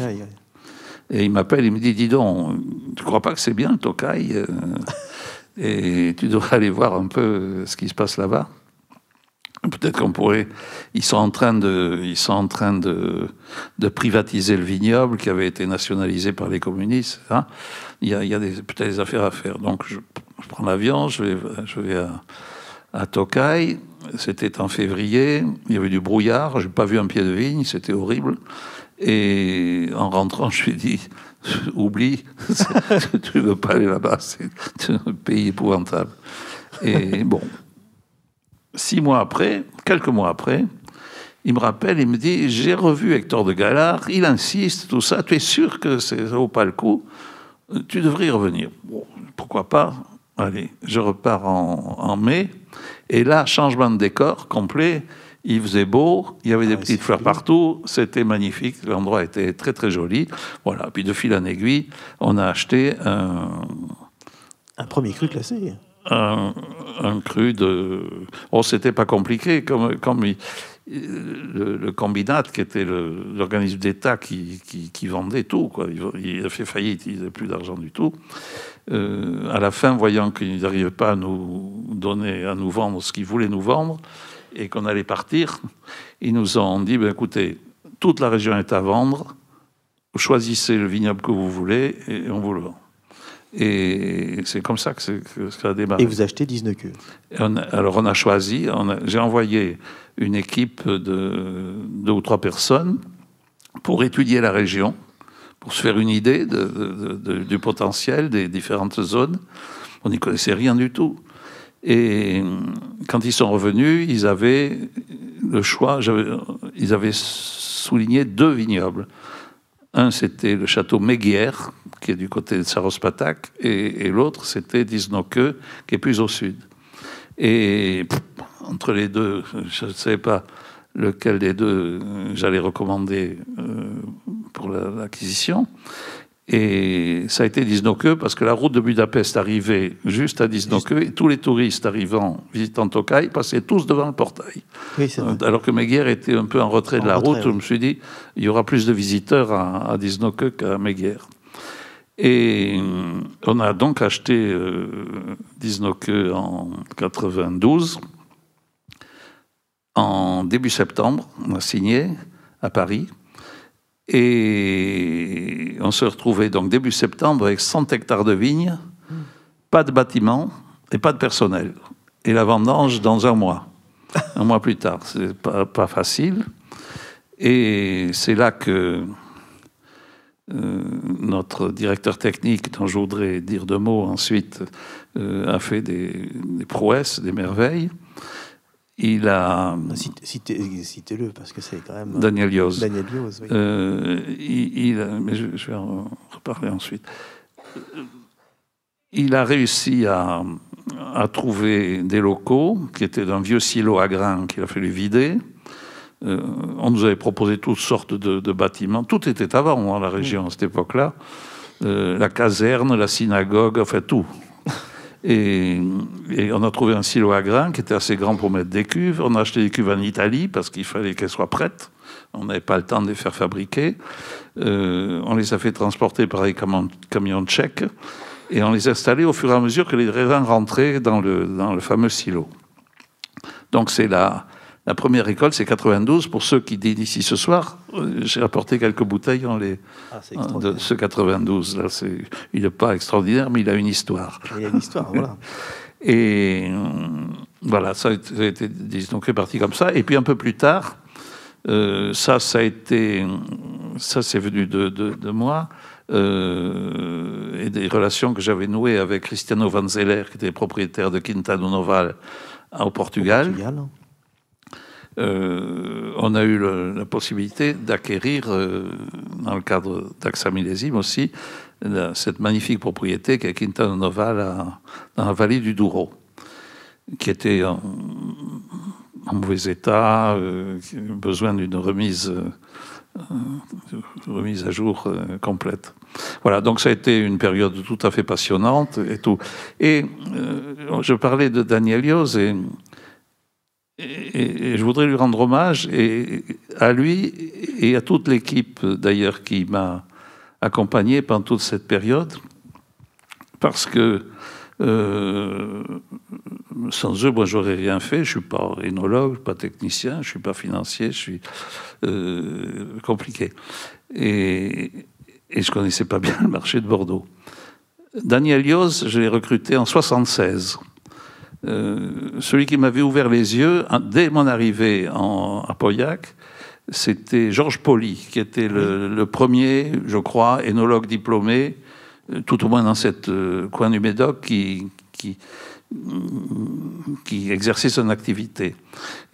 J'avais compris qu'il fallait recruter des gens compétents, puis surtout qui avaient une formation universitaire. L'énologie, c'est une science, c'était plus une simple pratique. Mais ça ne coulait pas de source à l'époque. Hein, c'était. Et bon, je passe sur les conditions dans lesquelles j'ai rencontré Daniel, mais il est, il est rentré, il est venu en 1976. Il a participé à tout, tout ce que nous avons fait depuis cette époque. Il est encore euh, aujourd'hui euh, auprès de nous. C'était un garçon vraiment très très remarquable. À la fois un, très bon technicien et, un, véritable leader, qui est très important mmh. euh, dans une équipe. Très à l'aise, aussi à l'aise au Portugal qu'en Hongrie, qu'en Médoc ou ailleurs. Euh, C'était un bras droit précieux. Ah oui, oui, tout à fait.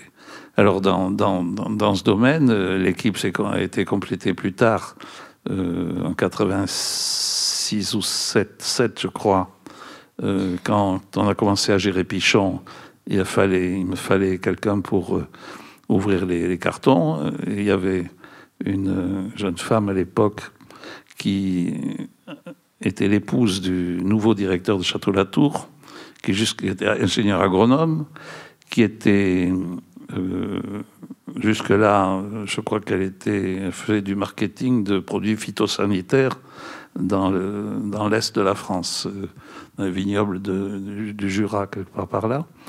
Et ben, elle suivait son mari à Pauillac, elle cherchait du travail. On a proposé, gratter du papier un peu, et ça, s'appelle Malou le Sommaire, elle est par là. Euh, je ne vois pas avec les lumières, donc. Euh, et, elle est devenue, avec le temps, une directrice générale adjointe de notre société et certainement une des personnes les plus compétentes et qualifiée en ce qui concerne le commerce des, vins de Bordeaux. Elle connaît, elle connaît son négoce sur le bout du doigt. Et, elle aussi, comme Daniel, a pris une part euh, très importante au, succès qu'on a pu avoir par la suite. Et elle est toujours avec nous d'ailleurs. Et, et, puis ensuite, euh, le, la troisième, euh, le troisième de, de, de l'équipe, c'était est arrivé un peu plus tard, je crois vers 90. Euh, Pierre Doumanjou, qui lui était financier, qui nous apportait ce que je n'avais pas trop, c'est-à-dire il savait compter, je crois, expert comptable de formation, et il est arrivé par, par, le, par, le, par une société de négoce que nous, avions créée. Ça, c'est encore une autre histoire. Michel Lynch. Non, non, c'est la compagnie médocale ah, des, Grands Crus. des Grands Crus. d'accord. Et une longue histoire, ça aussi, mais bon. Et, et Pierre euh, nous a amené la rigueur et le, et le savoir-faire, quoi. De, donc, c'est euh, avec la technique, le commerce et la finance dans ce triumvirat. Et, et j'ai été, je voudrais leur dire, il y en a deux qui sont ici ce soir, leur dire combien j'en suis reconnaissant. Le, bah c'est vraiment très, très touchant de votre part pour eux. Le, il y a quelque chose qui est enfin, je trouve dans votre, dans votre parcours de vie, dans votre ligne de vie, c'est euh, à la fois cette capacité à, à, mettre en avant le local, votre production locale, c'est-à-dire vos, vins, la, propriété, la mise en avant à travers le no-tourisme. Là, j'ai ramené l'ouvrage que vous avez écrit avec votre fille, Linge Bage et compagnie. Euh, je, le citerai à la fin. Et, euh, et cette dimension à la fois, en même temps, cosmopolite. Vous arrivez à faire le lien entre les deux, le côté local et le côté cosmopolite. Alors vous avez une épouse qui est portugaise, originaire du Mozambique. Vous avez des enfants qui euh, se sont mariés avec euh, euh, un Iranien, un Israélien. on voit que le monde habite dans votre famille. Et ça, c'est quelque chose qui, qui, est important pour vous? Oui, c'est important. Puis je suis, c'est quelque chose à laquelle je crois vraiment, c'est que Bordeaux, doit beaucoup de son succès euh, aux contributions qui ont été faites par des gens venus d'horizons extrêmement variés. C'est tout le monde le sait, quoi. Le, commerce de Bordeaux euh, compte nombre de familles euh, originaires de euh, soit des îles britanniques, soit d'Allemagne, de Suède, des Pays-Bas. il y a eu des Vénézuéliens, il y a eu des, Espagnols, il y a eu des, enfin, Bordeaux et le Médoc en particulier. Le Médoc est la région la plus cosmopolite de France. Et on a du mal à le croire pourtant aujourd'hui, mais il y a des oh. dizaines de nationalités qui ont. Quand vous allez à Pauillac en ce moment, c'est. Mais le. Non, ce, qu'il faut, savoir, enfin vous le savez, je suppose, c'est que le Médoc était un pays, comme disait la Boétie, solitaire et sauvage, euh, et il y avait très peu d'habitants. Le, le, vignoble n'est pas un vignoble très ancien. Euh, il, est, date, enfin, à part quelques vignes plantées autour des, des, églises, des abbayes, l'essentiel du vignoble euh, a été planté après le XVIIIe siècle, au XVIIIe siècle et surtout au XIXe. Donc il a fallu, euh, par des gens qui n'étaient pas du, qui étaient pas du pays, donc des, des, immigrants, et il a fallu de la main-d'œuvre qu'il a fallu faire venir, puisqu'il n'y en avait pas sur place non plus. Donc euh, on, y trouve euh, toutes sortes d'origines, des Ariégeois comme ma famille, mais aussi beaucoup d'Espagnols, beaucoup de Portugais, beaucoup de Marocains, beaucoup de Italiens. Il y, a, pas mal d'Italiens qui sont installés. Des Irlandais. alors les Irlandais, sont surtout venus à Bordeaux. Ils ne sont pas venus directement en Médoc.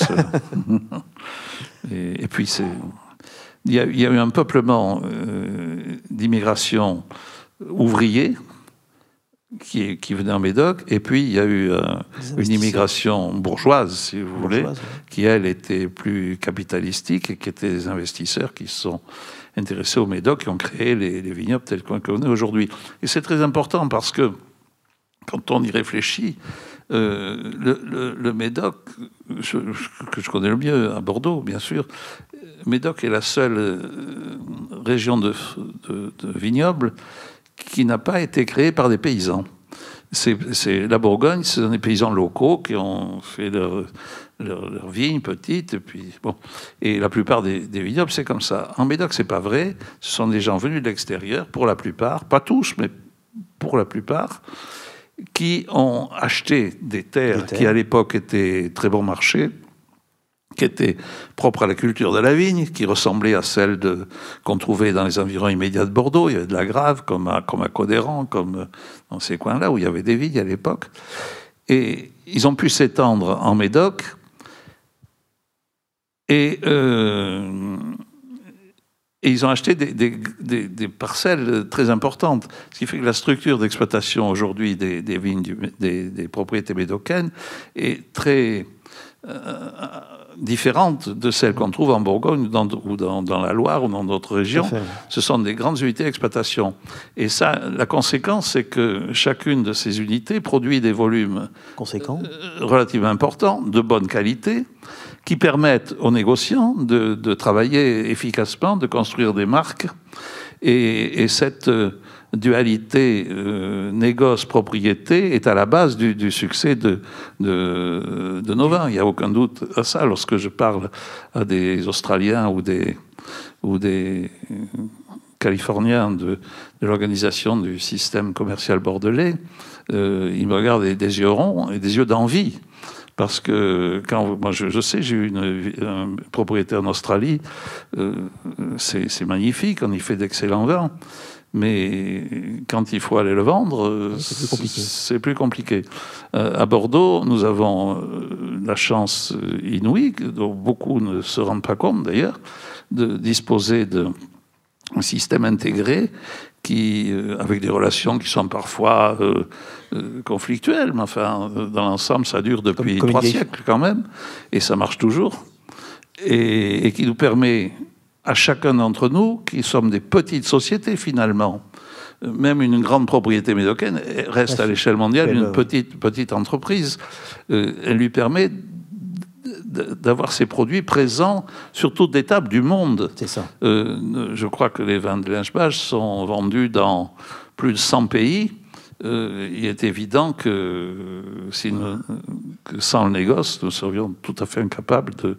Et, et je vous raconte pas, s'il fallait chercher un chèque dans un restaurant à Singapour ou, ailleurs, ça serait encore une autre paire de manches. Le, le... Donc, on, a hommage au négoce à qui nous devons notre position actuelle. On, a bientôt terminé. Bien... Oui, vous je crois que la lumière s'allume. oui, oui, on va nous mettre dehors dans quelques instants.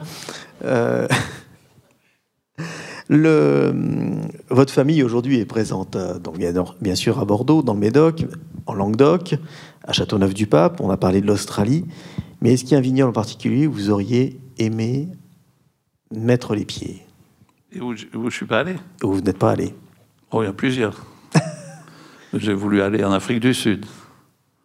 Et on a, eu des, des opérations euh, qui ne sont pas faites. Euh, idem en Napa, en Californie, en Argentine. Ça, c'est pas fait.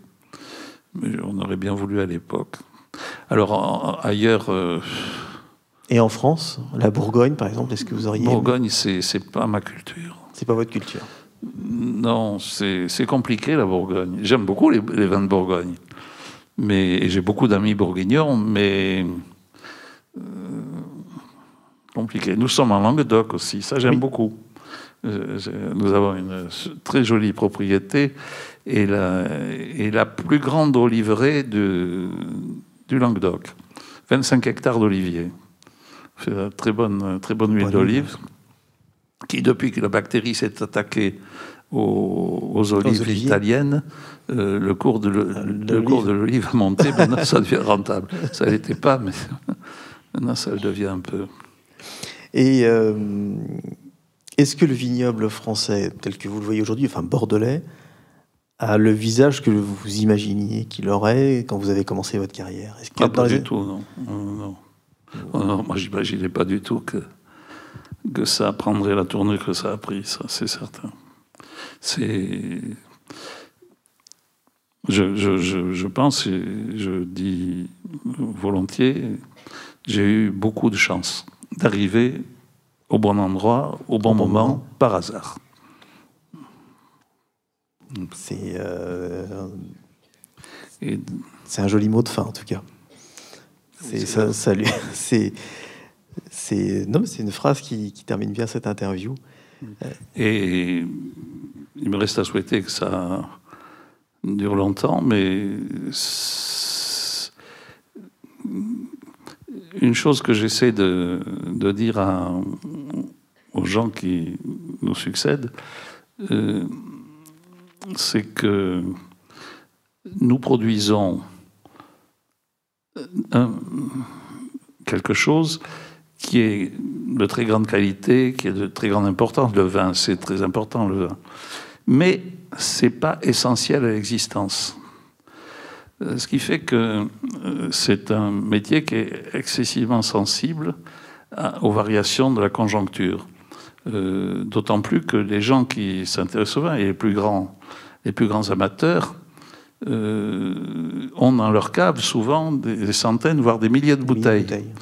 Le jour où ils sont inquiets, pour une raison, parce que M. Kim Jong-un euh, fait des siennes, ou pour toute autre raison, un tremblement de terre en Californie ou n'importe quoi, tout d'un coup, ils, trouvent le vin moins bon, ils n'achètent plus. Et, les ventes peuvent s'arrêter brutalement. Moi, j'ai connu ça dans ma carrière euh, plusieurs fois. Pas très souvent, heureusement, mais. Et, là, ils se mettent à boire ce qu'ils ont dans leur cave. C'est pas très grave. Le, client peut très bien s'arrêter d'acheter des grands vins pendant un an, deux ans, trois ans. Ça ne change pas du tout sa vie. Et, mais en revanche, la nôtre, ça la change beaucoup. Ça change beaucoup. Donc, euh, nous voyons des variations de, de prix qui sont souvent pas corrélé du tout avec les variations de qualité. Savez, ce qu'on appelle le goût de baisse. Vous en aviez parlé, oui. Mais expliquez-le au public. Le goût de, le goût de baisse, c'est une vieille histoire du courtier qui voit voir le propriétaire qui lui fait goûter son vin et, le propriétaire lui dit alors, vous en pensez quoi? Il tourne le verre plusieurs fois longuement, puis il dit il a, il a un goût bizarre, un peu particulier. Je n'arrive pas. Ah, je vois, dit le propriétaire, vous lui trouvez le goût de baisse. Euh, quand, quand les affaires sont difficiles, le vin est moins bon, c'est bien connu. Et voilà. Et d'ailleurs, c'est souvent des, récoltes médiocres qui sont vendues le plus cher. Rappelez-vous le 97, qui a été la récolte une des plus des moins bonnes de la décennie 90, décennie 90 et qui, qui, a, qui, a, battu tous les records de prix à l'époque. C'est pas rationnel, quoi. il y a mm. beaucoup de beaucoup d'éléments. Voilà, je crois que. Je vous remercie, Jean-Michel. Je vous remercie pour votre attention. Alors, il y a peut-être des questions dans la salle.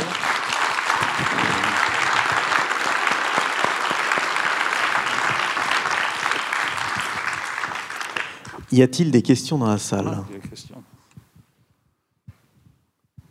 Absolument rien. C'est la première qui est difficile à sortir. Un, deux. Le micro marche.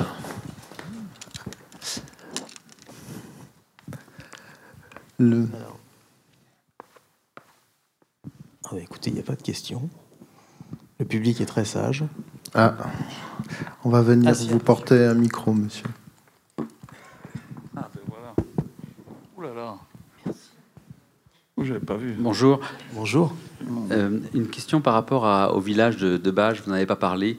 Euh, quelle était l'idée de, développer des, restaurants et une, activité autour du, village Ah. Alors, ce sont deux, choses différentes. D'abord, le restaurant. euh, L'idée est venue, c'était le hasard. C'est souvent le hasard dans, dans la vie, les choses. Euh, dans les années 80, euh, nous recevions beaucoup. Bon, j'ai été de ceux qui ont été convaincus d'entrée de jeu que le tourisme, qu'on appelle aujourd'hui l'œnotourisme, c'est un mot que je déteste d'ailleurs, comme mon- professeur de français de, du lycée Montesquieu, M. Palassi, me disait que c'était des barbarismes, des, mots qui sont construits avec une racine grecque et une racine latine. Euh, et il a raison, l'énotourisme, c'est pas joli du tout. Et que l'énotourisme était important, en tout cas pour, euh, pour, pour nous, que chaque visiteur était un client potentiel, donc il fallait s'en occuper. Euh, dans les années 70, il n'y avait pas de touristes, on n'envoyait personne.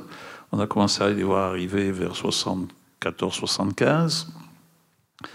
Euh, et puis il y en a eu de plus en plus, puis on a commencé à voyager, on s'est fait des amis pas mal, on recevait à la maison.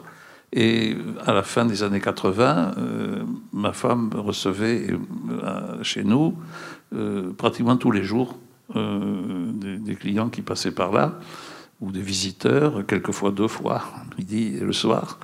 C'était c'était lourd, c'était très très lourd. Et un jour, je crois que c'est Pierre Doubanjou qui était ici, qui non, peut-être pas. Euh, peut-être pas lui, je ne me rappelle plus. Qui roulait en voiture, il me dit le, père Larda, qui a le château Corday-en-Bage à côté, veut vendre sa maison parce qu'il est malade, il veut partir à la chasse en Afrique, donc il veut se débarrasser de tout ça. Vous devriez l'acheter pour faire un restaurant. Ah, tiens, quelle drôle d'idée. Euh, puis je me suis dit, au fond, pourquoi pas Ça nous nous soulagerait un petit peu. Donc je suis allé voir Monsieur Larda, qui effectivement voulait partir à la chasse en Afrique et, qui m'a vendu euh, son cordier en bâche euh, pour euh, pas cher d'ailleurs, mais c'était pas un restaurant. Et donc j'ai voulu le, tourner un restaurant, mais je suis pas restaurateur, je connaissais bien mon métier. Donc j'ai pris contact avec le président des Relais Châteaux à l'époque, qui s'appelait, comment. Il avait une femme sud-américaine, sud-africaine, je me rappelle.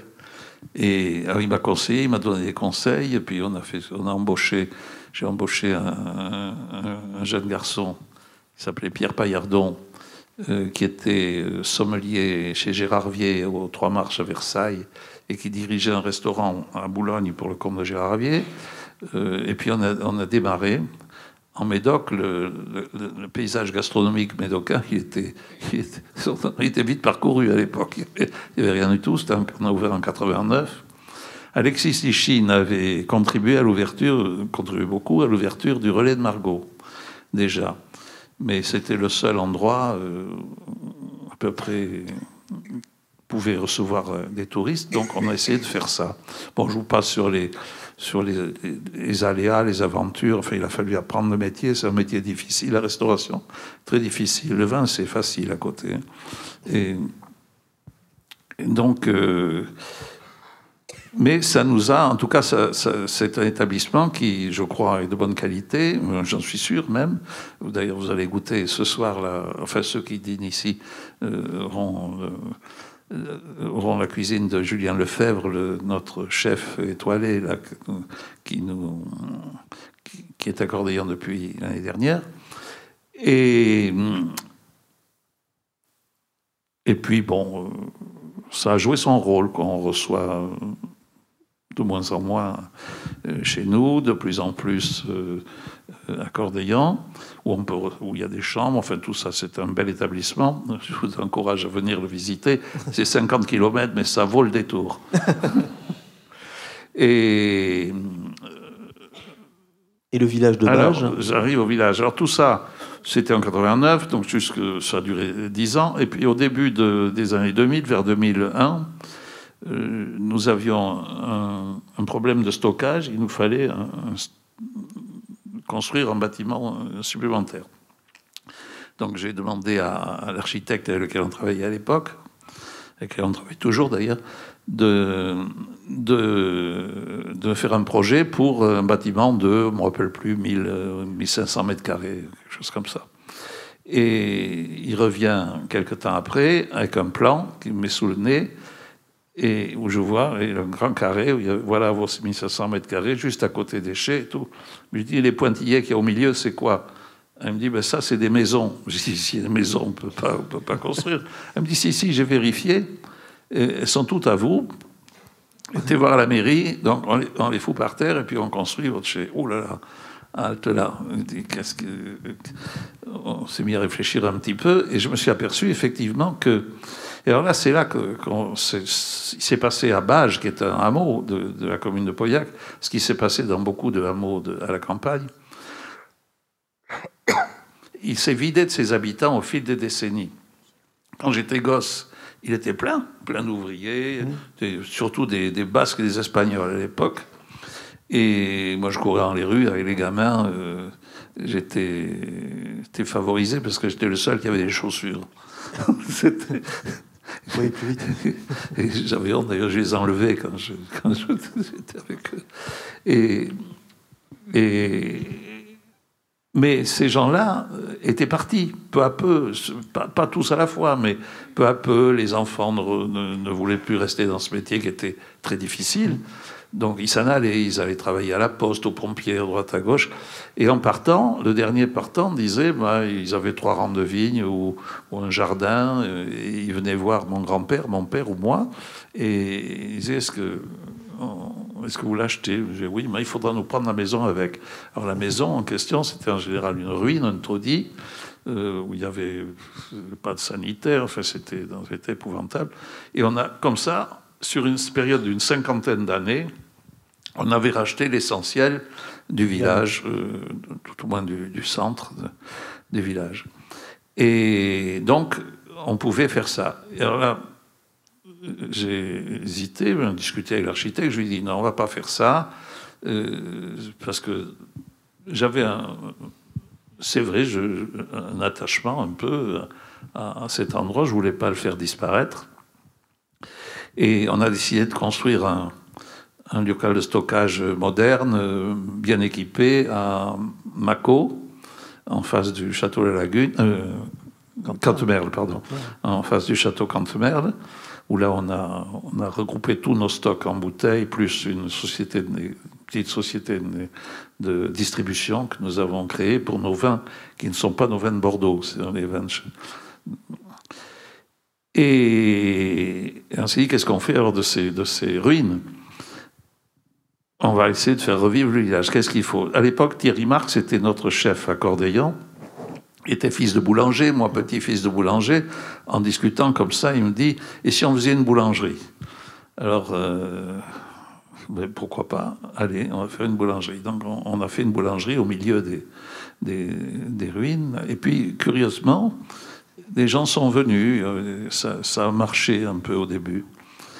Alors, euh, on a réfléchi un petit peu plus, puis si on veut faire revivre le village, qu'est-ce qu'il faut? Il faut un café, il faut une boutique, ça, la boutique, c'était important parce que euh, souvent les touristes, on avait de plus en plus de touristes, ils veulent acheter du vin. Mmh.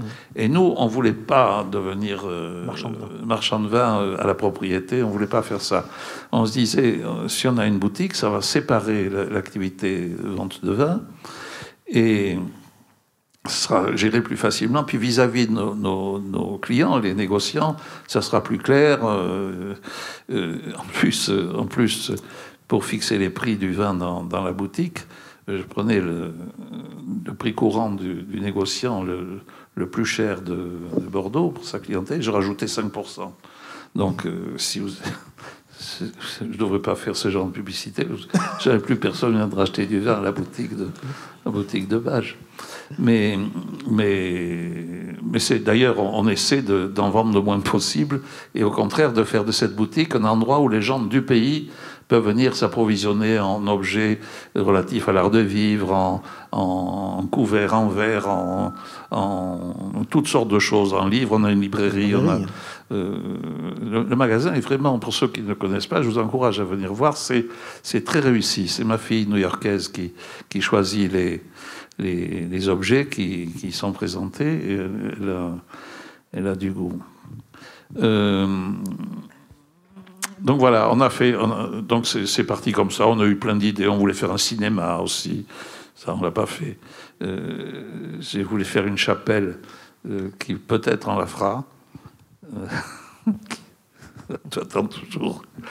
voilà. En tout cas, maintenant on a un bistrot. Marche très très bien, qui est géré par Julien Lefebvre aussi de, de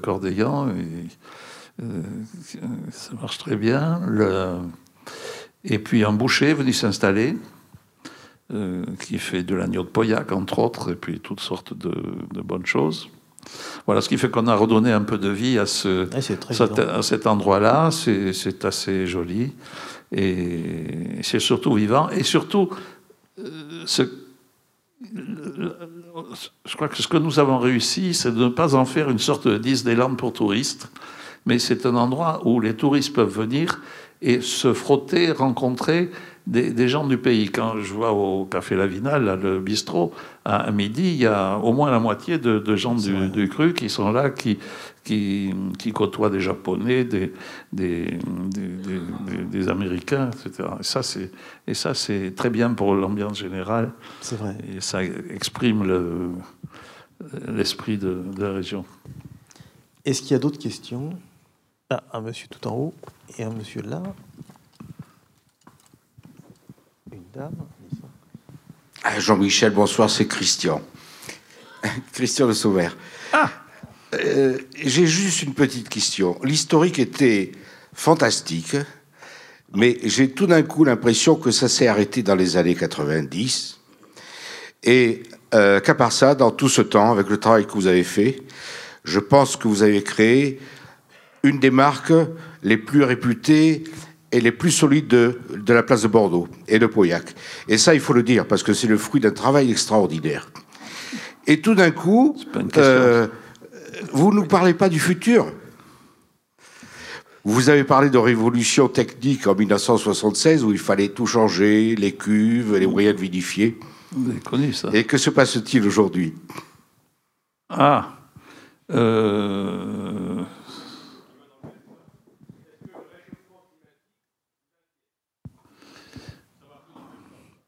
Alors, euh, oui, oui et non, oui. Enfin, ce sont deux, problèmes quand même un peu différents. Je vais commencer par le réchauffement climatique. D'abord, il m'inquiète un peu, mais à l'âge que j'ai, euh, c'est pas un souci euh, majeur. Je laisse ça aux générations suivantes. Je, suis convaincu que, que c'est une réalité, le réchauffement climatique. Je suis pas, j'ai une formation scientifique, je sais lire. Bon, cela dit, je, moi, je, ne constate pas chez nous, par exemple, on entend dire souvent que la date des vendanges est beaucoup plus précoce aujourd'hui qu'autrefois. Moi, je trouve pas. Enfin, je ne sais pas ce que vous en pensez, Christian. Ce qui est possible, c'est qu'on vendange les raisins plus mûrs aujourd'hui, donc euh, un peu plus tard qu'on les aurait vendangés autrefois. Euh, c'est possible.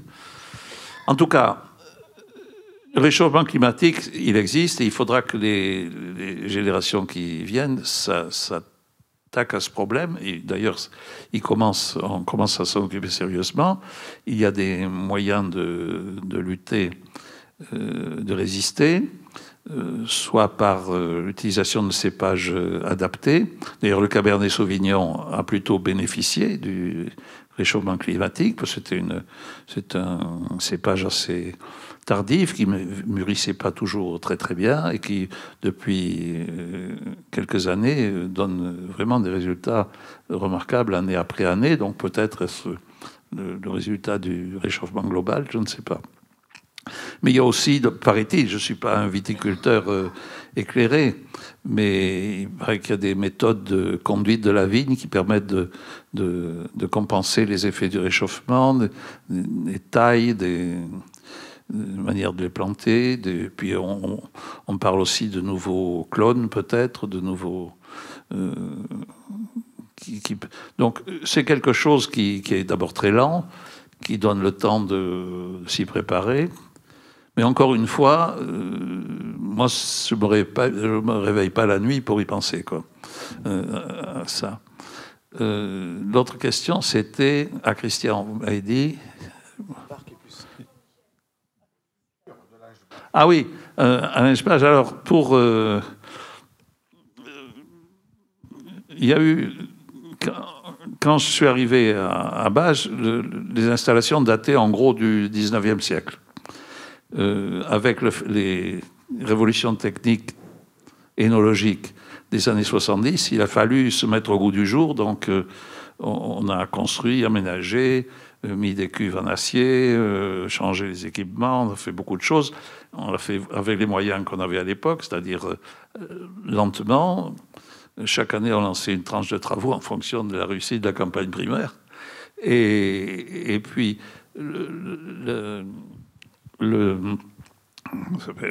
l'installation a évolué jusqu'en gros dans les années 2000 où on avait une installation qui était techniquement euh, moderne avec euh, tout ce qu'il faut, le, refroidissement, les, cuves qu'il faut, etc. Bon. Sauf que le, les progrès techniques de la culture de la vie n'ont pas cessé. Et que depuis 15 ans, euh, de façon continue, on assiste tous les ans à des améliorations, des... on va plus loin. Par exemple, aujourd'hui. Comment? La précision du parcellaire. Voilà, j'allais dire ça. Euh, aujourd'hui, les, les, on arrive à, à faire des sélections intraparcellaires, c'est-à-dire à surveiller à l'intérieur des parcelles physiques le, comportement de telle ou telle zone de, euh, de vie. On fait ça avec des drones, avec des photographies satellitaires, avec des tas de choses. Euh, qui sont vraiment euh, époustouflantes quand on regarde ça dans le détail. Il y a une machine qui s'appelle le Green Seeker, je ne sais pas si vous savez ce que c'est. On balade une caméra dans la vigne, on met tout ça, les images dans un ordinateur, il vous explique après où c'est mûr ou où c'est pas mûr. Je trouve ça prodigieux. Et donc on arrive à, être beaucoup précis dans la vinification et les équipes techniques aujourd'hui ont besoin d'équipements qui sont adaptés à cette précision. Donc, euh, mon cahier des charges de 1976, que j'ai retrouvé l'autre jour, qui faisait trois pages d'ailleurs, euh, où on disait qu'il fallait des cuves de 200 hectolitres, c'était la jauge de, l'époque. Euh, aujourd'hui, c'est dépassé. Et il faut, pour vinifier dans de bonnes conditions et avec la plus de précision possible, il faut à peu près la moitié. Quoi. Il faut des cuves qui varient de 80 à 100, 120 maximum, 110 hectolitres. Donc de 44 cuves dont nous disposions, nous devons en installer euh, un peu plus de 80. Inutile de vous dire qu'on ne met pas 80 cuves dans euh, le bâtiment qui en contenait 44. Donc, euh, il a fallu se rendre à l'évidence, il fallait donc véritable rase, c'est le cas de le dire, de, des installations que nous avions. Et au passage, on s'est dit, on était un peu à l'étroit dans notre chez barrique, ce qui nous obligeait à une gymnastique euh, considérable pour euh, faire la mise en barrique et puis remonter les vins en cuve, redescendre, enfin tout ça. Euh, si on, là, on s'est dit, on va faire un chez barrique qui nous permettra d'avoir deux récoltes complètes en fût, ce qui nous permettra de les élever dans les meilleures conditions. Donc, cuve plus petite, plus de place pour les barriques, plus toutes sortes de détails, euh, une, entrée de vendange différente. Nous avons conservé l'idée de, des cuviers gravitaires, qui sont qui pas une idée nouvelle, puisque les cuviers du 19e siècle étaient déjà les cuviers nouveau système, comme on les appelait en 1850, étaient déjà conçus suivant ce principe de la gravité. Et nous sommes lancés dans une, dans une rénovation complète. Enfin, quand on dit rénovation, ça va plus loin puisque on a tout rasé reconstruction. Et, on reconstruit euh, tout euh, à neuf pour. Euh, c'est un projet qui a démarré l'année dernière, au début de l'année, et qui va théoriquement être terminé quand? Mois d'août l'année prochaine. l'année prochaine, et, qui euh, va donner un visage euh, très très différent à, la propriété, et surtout un outil technique euh, qui, je crois, sera très très remarquable et nous permettra de, de tirer le, meilleur parti de, de, notre terroir. Voilà, donc en ce moment on vit dans un chantier depuis un peu plus d'un an, et pour encore un peu plus d'un an. Je vous remercie. On va arrêter là parce que c'est vrai qu'on a largement dépassé le, le temps euh, du, de, cette, de cet entretien. Avant de terminer, j'aurais voulu vous parler de ce livre qui ah est remarquable, notamment le texte de, Jean-Michel Caz s'appelle Lingebage et compagnie, et il, il parle de sa famille, il parle de ses origines. Et il y a des recettes qui accompagnent les. Je vais dire juste un mot sur ce livre, parce que ça illustre ce que vous avez dit tout à l'heure. Euh, Jacques Glénat, l'éditeur, qui est un remarquable gastronome, un, fin gourmet qui adore les vins, qui a une cave formidable, en particulier le Sauterne. Ah oui, il y a des euh, est venu me voir un jour où on se rencontre, je ne sais plus où, et il me dit Je voudrais faire une. Euh, dans la collection de livres de cuisine, il a une très belle collection de livres de cuisine euh, un livre sur la cuisine, de, les recettes de votre chef de Cordéan, qui à l'époque était Jean-Luc Rochat. Et est-ce que vous seriez d'accord? Je dis pourquoi pas, oui. Et puis, à réflexion, je me dis j'ai une de mes filles euh, qui habite aux États-Unis, qui depuis longtemps, qui est très bonne cuisinière, qui depuis longtemps avait pour ambition de réunir dans une sorte de classeur euh, toutes les recettes issues des, parties variées de la famille, donc Portugal, bien sûr, mais aussi, pourquoi pas, des Pyrénées, d'Israël, de, de, la famille de mon gendre qui d'Europe centrale, de, des États-Unis, bien sûr, parce que sur six de mes petits-enfants, cinq sont américains. Et, je dis, ça serait l'occasion. Et moi, de mon côté, j'avais une, depuis longtemps l'idée de faire quelque chose pour montrer que ce que j'ai dit tout à l'heure, c'est que le Médoc, comme Bordeaux et comme Lingebage lui-même, la propriété de Lingebage, qui a été une propriété irlandaise à une époque, euh, doit beaucoup à des apports extérieurs à, la région. Euh, donc nous sommes tous les, produits d'une immigration d'une manière ou d'une autre. Et j'ai proposé cette idée à, à Jacques Glénat. Je lui ai dit, voilà, on va faire un livre de recettes mais on va choisir les recettes euh, sur une palette très internationale. Jean-Luc Rochat les interprète, mhm. et moi je ferai la mayonnaise qui va autour pour expliquer le, pour expliquer tout ça. Et c'est un livre remarquable. C'est remarquable, dit Jérôme Baudin, qui s'y connaît. Je vous remercie infiniment, merci, pour, ce, merci infiniment pour ce débat.